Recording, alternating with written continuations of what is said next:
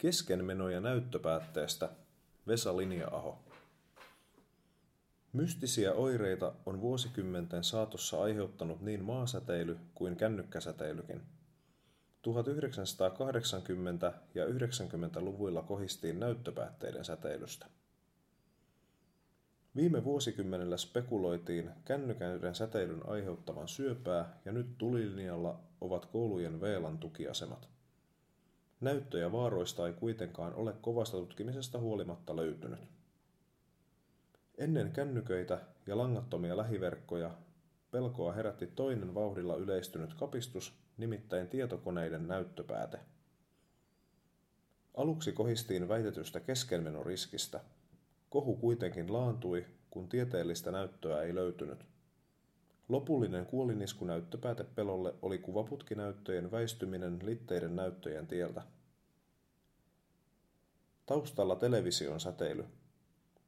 Ennen viime vuosikymmenellä tapahtunutta litteiden näyttöjen vallankumousta tietokoneiden ja televisioiden näytöt perustuivat katodisädeputkeen, joka todella tuottaa pienen määrän röntgensäteilyä.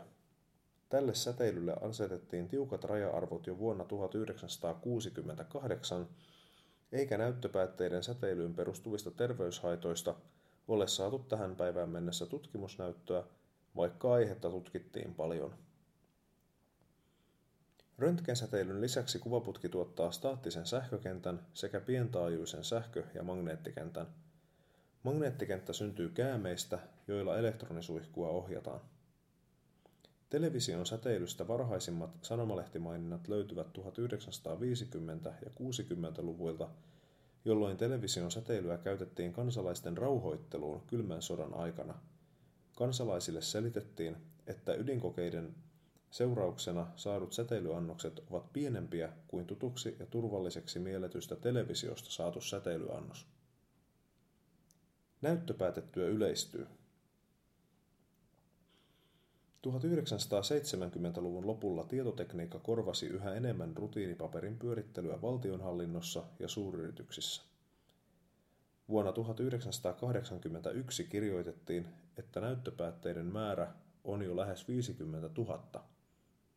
Muutamassa sanomalehtikirjoituksessa mainitaan huolestumiset säteilystä sekä se, että ne ovat tutkimusten mukaan perusteettomia. Enemmän huolettivat näyttöpäätetyön aiheuttamat tuki- ja liikuntaelinvaivat sekä laitteiston käyttöhäiriöiden, katkosten ja odotusten aiheuttamat psykologiset haitat. Keskenmenoja. Helmikuussa 1984 Etelä-Suomen Sanomissa julkaistiin pikkuuutinen, jonka mukaan Ruotsissa on sovittu, että raskaana olevat pankkivirkailijat saavat halutessaan olla työskentelemättä näyttöpäätteiden ääressä. Ruotsissa tehdyn päätöksen taustalla olivat näyttöpäätteitä koskevat tiedot Yhdysvalloista ja Kanadasta. Näistä maista tulleissa raporteissa kerrotaan, että Näyttöpäätteiden kanssa työskentelevien naisten raskauksista kaksi kolmasosaa on päättynyt keskenmenoon tai lapset ovat syntyneet epämuodostuneina. Samassa uutisessa mainitaan, että tieteellistä näyttöä riskille ei ole, mutta toistaiseksi ei myöskään ole pystytty todistamaan päinvastaista. Maaliskuussa 1984 Länsi-Savo uutisoi, että suomalaistutkimuksissa ei ole voitu todeta, että näyttöpäätetyö vaikuttaisi epäsuotuisasti raskauteen. Uutisen mukaan ulkomaisista tutkimuksista valtaosa on irrallisia tapausselostuksia, joiden pohjalta ei voida tehdä varmoja johtopäätöksiä. Työterveyslaitoksen omissa mittauksissa ei näyttöpäätteiden röntgensäteilyä voitu herkimmilläkään mittareilla todeta työskentelyetäisyydellä eli 50 cm päässä näyttöpäätteestä. Jonkin verran säteilyä voitiin mitata 5 cm päässä päätteestä. Työnäyttöpäätteellä rajattava puoleen päivään. Saman vuoden 1984 marraskuussa uutisoitiin, että 13 kansainvälisen ammattiliiton sihteeristön ja vapaiden ammattiyhdistysten kansainvälisen liiton kokous Genevessä suositteli, että AY-järjestöt pyrkivät työnantajaosapuolen kanssa neuvotteluihin näyttöpäätteillä työskentelyn rajoittamisesta. Näyttöpäätteiden jatkuva käyttö tulisi rajoittaa vain puoleksi työpäiväksi. AY-kokous katsoi myös, että raskaana olevien tai lapsia suunnittelevien naisten olisi voitava halutessaan siirtyä näyttöpäätteiden äärestä muihin töihin ilman palkan tai etujen menetyksiä, vaikkei toistaiseksi olekaan ehdotonta tieteellistä näyttöä siitä, että mitään näyttöpäätteiden ominaisuutta voitaisiin liittää keskenmenoihin tai syntymävammoihin. Tämän jälkeen oli hiljaista, kunnes tammikuussa 1986 uutisoitiin ruotsalaistutkimuksesta, jossa hiiret pidettiin alttiina päätteen magneettikentän säteilylle suurimman osan niiden noin 20 päivän mittaisesta raskausajasta. Osa syntyneistä poikasista oli vaurioitunut ja kärsi erilaisista epävuorostumista. Viikon päästä uutisoitiin, että Tanskassa aloitetaan laaja tutkimus näyttöpäätteiden vaikutuksista raskauteen – juuri edellä mainitun ruotsalaistutkimuksen takia. Lokakuussa 1987 panokset kovenivat, kun uutisoitiin runsaasti säteileviin näyttöpäätteiden aiheuttavan uuden ruotsalaistutkimuksen mukaan keskenmenojen lisäksi myös syöpää. Sitten oli hiljaista. Seuraava uutinen näyttöpäätteistä ja keskenmenosta on vasta huhtikuulta 1989. Tällöin mainitaan ruotsalaiset ja yhdysvaltalaiset raportit, joissa keskenmennon mahdollisuuden on todettu lisääntyneen, mutta kerrotaan valtaosan tutkimuksista väittävän kiistatta, ettei päätettyä haittaa sikiön kehitystä. Uutisessa kerrotaan myös työterveyslaitoksen aloittamasta kaksivuotisesta epidemiologisesta tutkimuksesta koskien näyttöpäätettyön raskaudelle tuottamia riskejä. Samaisessa uutisessa mainitaan myös Ruotsissa perustettu sähköallergikkojen yhdistys, jolla on kolmisen sataa jäsentä. Jäseniä riivaavat muun muassa ihon kutina, turvotus ja kuivuminen sekä silmien ärsytys ja päänsärky. Viimeinen lehtimaininta näyttöpäätteistä ja keskenmenoista löytyy marraskuulta 1996 kun dosentti Risto Ilmoniemi tyrmäsi paikkansa pitämättömäksi väitteet näyttöpäätteiden magneettikenttien aiheuttamista keskenmenoista. Tämän jälkeen näyttöpäätteistä ja keskenmenoista ei löytynyt lehtimainintoja kansalliskirjaston arkistossa, ja näyttöpäätteistä ja säteilystäkin vain muutama maininta, joista suurin osa on humpuukivoiteiden mainoksia. Viime vuosikymmenellä kuvaputkinäytöt kokivat markkinoilla kuoliniskun, kun litteiden näyttöjen hinnat romahtivat ja laatu parani. Painavista kuvaputkinäytöistä tuli nopeasti ilmaiseksi jaettavaa romutavaraa. Ammattilehdissä muutakin keskustelua. Yleissanomalehtien lisäksi keskustelua käytiin myös ammattilehdissä. Dosentti, osaston ylilääkäri Lasse Kanerva kirjoittaa työ-, terveys- ja turvallisuuslehden numerossa 16 kautta 1990, että näyttöpääte ei aiheuta ihottumaa. Artikkelin mukaan ensimmäinen raportti näyttöpäätteiden aiheuttamista ihottumista tuli Norjasta vuonna 1981.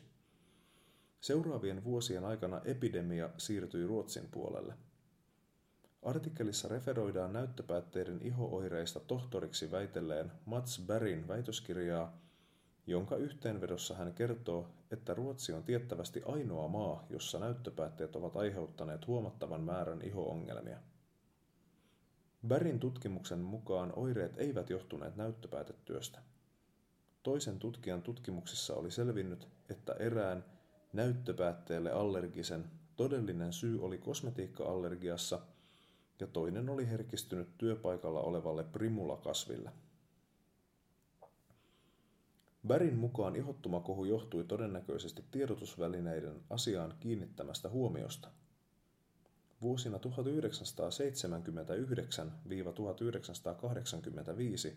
Tukholman, Tukholman ammatti-ihotautipoliklinikalle lähetettiin vain seitsemän potilasta, mutta lehtikirjoittelun jälkeen potilaita tuli puolessa vuodessa tutkimuksiin sata. Vuonna 1992 julkaistiin Työterveyslaitoksen epidemiologinen tutkimus, jonka lopputuloksena tavallinen näyttöpäätetyö ei lisännyt keskenmenoriskiä. Saman tutkimuksen mukaan kuitenkin yli 0,9 mikroteslan suuruisen, suuruisia magneettikenttiä tuottavien näyttöpäätteiden käyttö kasvatti keskenmenoriskiä. Myöhemmissä tutkimuksissa ei kuitenkaan saatu näyttöä kohonneesta riskistä. Laajat tutkimukset eivät ole löytäneet mitään haitallisia terveysvaikutuksia katodiputkista, vahvistaa säteilyn terveysvaikutuksiin perehtynyt fysiikan professori Tapio Alanissilä. Näytöt tyyppi tarkastettiin säteilyturvakeskuksessa. Pitkän uran säteilyturvakeskuksessa tehnyt sähkömagneettisten kenttien altistusmittauksista tohtoriksi väitellyt ylitarkastaja Lauri Puranen muistaa hyvin näyttöpäätteiden säteilykeskustelun. Puranen kertoo, että säteilyturvakeskuksessa tyyppi tarkastettiin kuvaputkinäytöt aina vuoden 1990 alkuun asti ja niiden röntgensäteilytaso mitattiin. Kun Suomi liittyi Euroopan talousalueeseen, tarkastuspakko poistui niin näyttöpäätteiltä kuin muiltakin sähkölaitteilta. Säteilykohun seurauksena näyttöihin ilmestyi erilaisia mainostekstejä, kuten low radiation tai low emission – Käytössä oli myös kaikenlaisia virallisen kuuloisia, mutta vapaaehtoisia sertifikaatteja, kuten MPR1, MPR2 ja myöhemmin TCO92. Olennainen asia näissä rajoissa oli se, miten pieniin sähkö- ja magneettikenttätasoihin voitiin teknisesti kohtuullisesti päästä.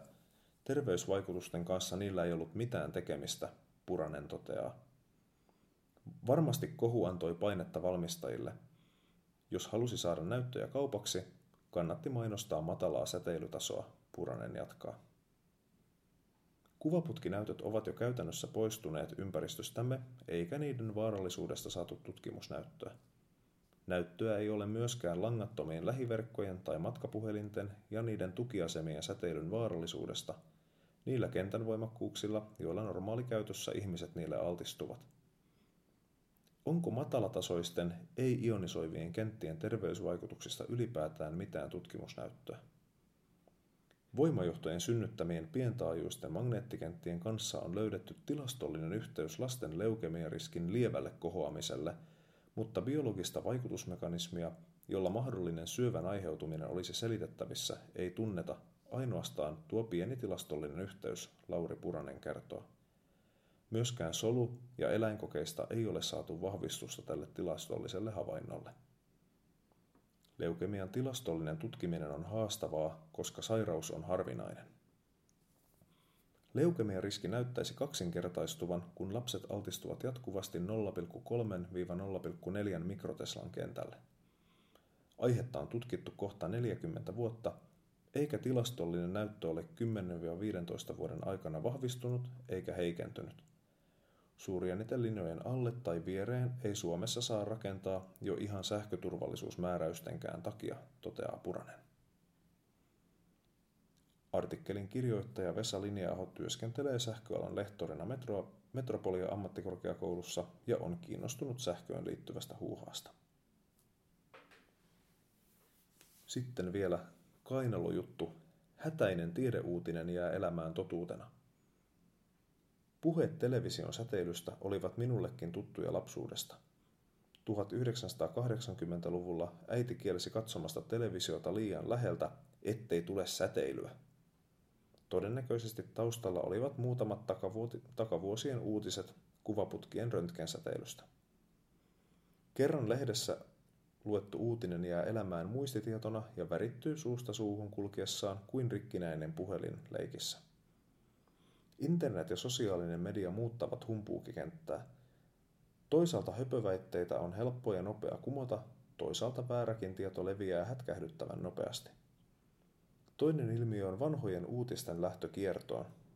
Toukokuun 2017 lopulla Facebookissa kiersi taloussanomien uutinen toukokuulta 2013, jossa taivasteltiin tanskalaiskoulun oppilaiden koetta, jossa VLAN säteily muka esti siementen itämisen – Muka, koska koetta ei ole, yllätys yllätys, pystytty toistamaan missään. Tätä uutiseen ei ole päivitetty. Mielestäni pitäisi. Uutinen nousi taloussanomien päivän luetuimmaksi jutuksi. Mikä sitten nosti uutisen uudelleen, uudelle kierrokselle? Veikkaan Facebookin ominaisuutta, joka nostaa käyttäjän silmien eteen taka, tasavuosia sitten tehtyjä päivityksiä. Ihan kiva ominaisuus, mutta päivitystä kaipaisivat myös vanhat verkkouutiset. Valitettavan harva muistaa katsoa uutisen päivämäärän. Television ja printtilehtien aikaan näin ei käynyt. Vanhoihin sanomalehtiin on helppo tehdä sanahakuja, kiitos Kansalliskirjaston ja Helsingin Sanomien arkiston. Lehdet on digitoitu ja ajettu tekstin tunnistuksen läpi, ja etenkin Kansalliskirjastolla on erittäin monipuolinen ja helppokäyttöinen hakumuottori, joka helpottaa tällaisten historiajuttujen tekemistä. Humpuukin historian ja kaiken muunkin historian tutkiminen helpottuu huomattavasti tulevaisuudessa, kun televisio-ohjelmat saadaan arkistojen analogisilta nauhoilta digitaaliseen muotoon niin, että ohjelmien ääniraitaankin voi tehdä sanahakuja. Toki merkittävimpiä televisio-ohjelmia on refe- ja uutisia on referoitu sanomalehdissäkin. Vesa Linjaaho. Tämä oli siis Skeptikko-lehden toisen numeron vuodelta 2017 minun itse kirjoittamani säteilyjuttu koskien näyttöpäätteiden säteilyä ja siihen liittyneitä terveyshuolia. Ja ajattelin lukea tämän ääneen sen takia, kun Skepsiksen Facebook-ryhmässä tähän rohkaistiin ja muiden juttuja en lähtenyt lukemaan, koska tekijän oikeus, mutta eiköhän niitäkin jossain vaiheessa saada sitten luvan, luvan kanssa luettua niitäkin, niin voi sitten juna- tai automatkalla kuunnella podcastina, jos ei ehdi lukemaan. Kiitos.